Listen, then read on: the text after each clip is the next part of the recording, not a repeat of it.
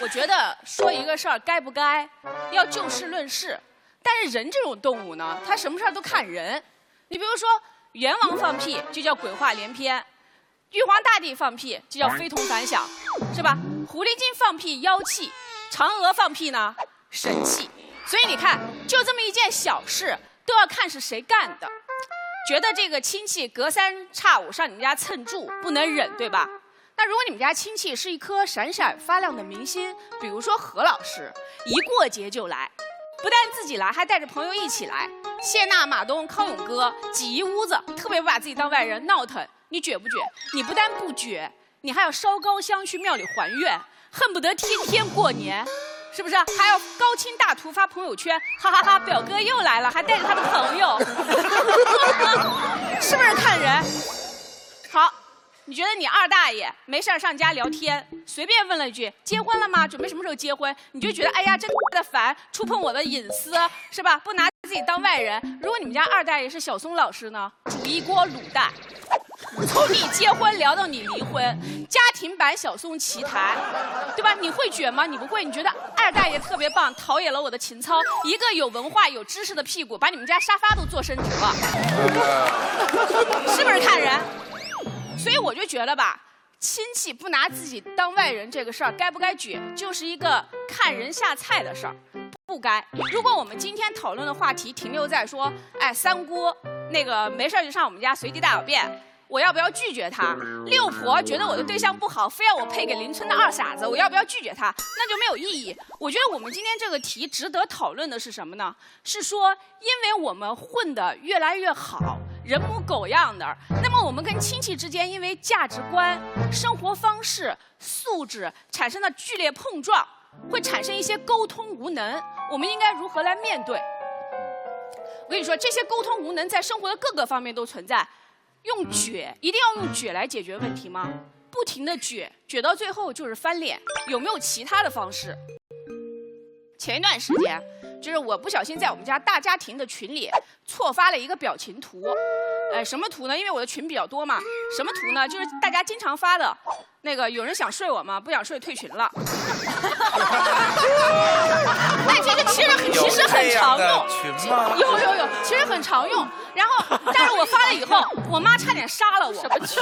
我姨父就直接问我是不是写作压力太大，然后然后给我提供了保养智商的偏方。我想问一下，有人私信你吗？不，就在我们家家庭群里。啊，你说我该卷吗？我要说我没病，你有病。青年人就应该睡来睡去，那有对吧？有没有其他的方式？我能不能就说收到了谢谢，然后下次我不发图了，他不就以为我吃了药康复了吗？多好！还有一阵儿，我大姨经常给我发一些如此的微信，哦，不好意思，太经典了！感叹号，什么样的女人才可以把男人引向成功？震惊！感叹号！希望有一个朋友为我转感叹号，有一个就行，有吗？没有，中国人。太可怕了！感叹号！刚烧开的自来水千万不要直接喝！感叹号！喜讯！感叹号！马化腾今天过生日！感叹号！转发就送会员！感叹号！我试过了！感叹号！是真的！感叹号！我收到了不理，过了几分钟说你看了吗？我回嗯，那怎么不转啊？说我应该卷吗？我应该说啊，住手！这种傻内容要需要吃脑残片才能看完，转什么转？转你妹！他妹就是我妈。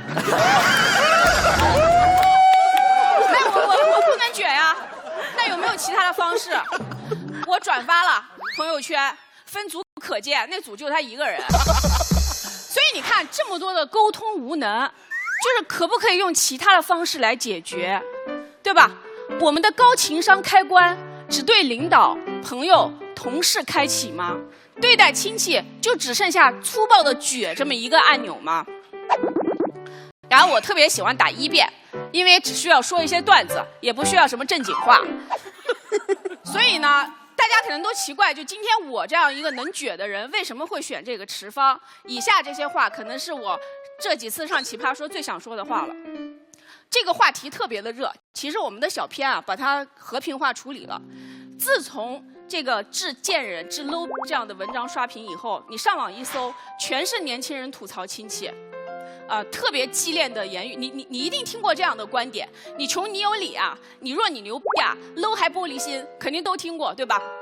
各种各样极端的势力，各种各样愤怒的言辞，然后我就不明白，至于吗？就是我不明白，我想了很久，我后来想，会不会是因为这样一个原因，就是我们自以为自己从猴子变成了人，亲戚是我们一条割不掉的尾巴，代表了我们原生的部分，就代表了我们想要逃离的阶层，就是我们不想面对那些就过去的贫穷。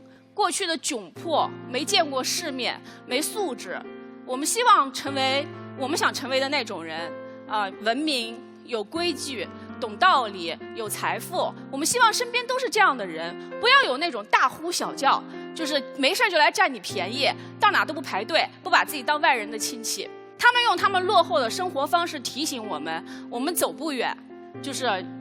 呃，所以我觉得这可能才是真正刺痛我们内心，让我们觉得愤怒的部分。就别说亲戚了，就我妈现在也不缺钱了，但就是不花，过着山顶洞人一样的生活。上个星期丢了一百块钱，难过了一个礼拜，在家嗷嗷的哭，不知道的人还以为我死了，所以我就特别难过。我我就问他，我说妈，我现在挣的也不少，你还选择过这样的生活，到底是为什么呢？就那我的努力有什么意义呢？没有答案。我后来想，这就跟猪肉盖章似的，不是同一个时候出场的。生活在我们身上落下的叶儿不同，连父母都是如此，更别说是亲戚了。就我们一刻不停的奔跑，然后过上了自己想要的生活，嗯，用上了奢侈品。当我们终于混到了不用仰头看人的时候，是不是就想把头低下来了？我身边也有这一群这样的亲戚，就是一个藤上七朵花，都跟我妈一样。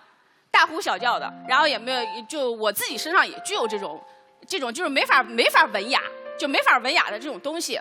然后我有时候也觉得特别烦，他们不拿自己当外人。但是每当这个时候，我就想象我小时候，我小时候吧，嗯，一九八九年那时候大大泡泡泡糖刚刚流行，我们家穷，我没有泡泡糖吃，我就跟我同学商量，我说你吃完了，就那个味道没有了，你把泡泡糖给我，我嚼嚼吐几个泡泡玩儿。我每天都在学校这样。后来我大姨知道了，我大姨也挺也没钱，但她送了我一盒。呃，我觉得这盒泡泡糖就是我童年里最甜的味道了，真的是这样。啊，然后一九九一年我上小学，我们班开班会，我们班开班会，呃，我没有没有新衣服，我想要一件红大衣。我小姨那时候要结婚了，就把自己结婚买衣服的钱省下来给我买了一件大衣。就所以，呃，所以今天我为什么？其实我现在已经成长成为一个想卷谁就卷谁，想怼谁就怼谁的人了。今天我为什么坐在这个池方？就是因为 这可能是我心里唯一一个柔软的地方了。我也讲不出什么道理，但是我就是不想坐到对面去。谢谢大家。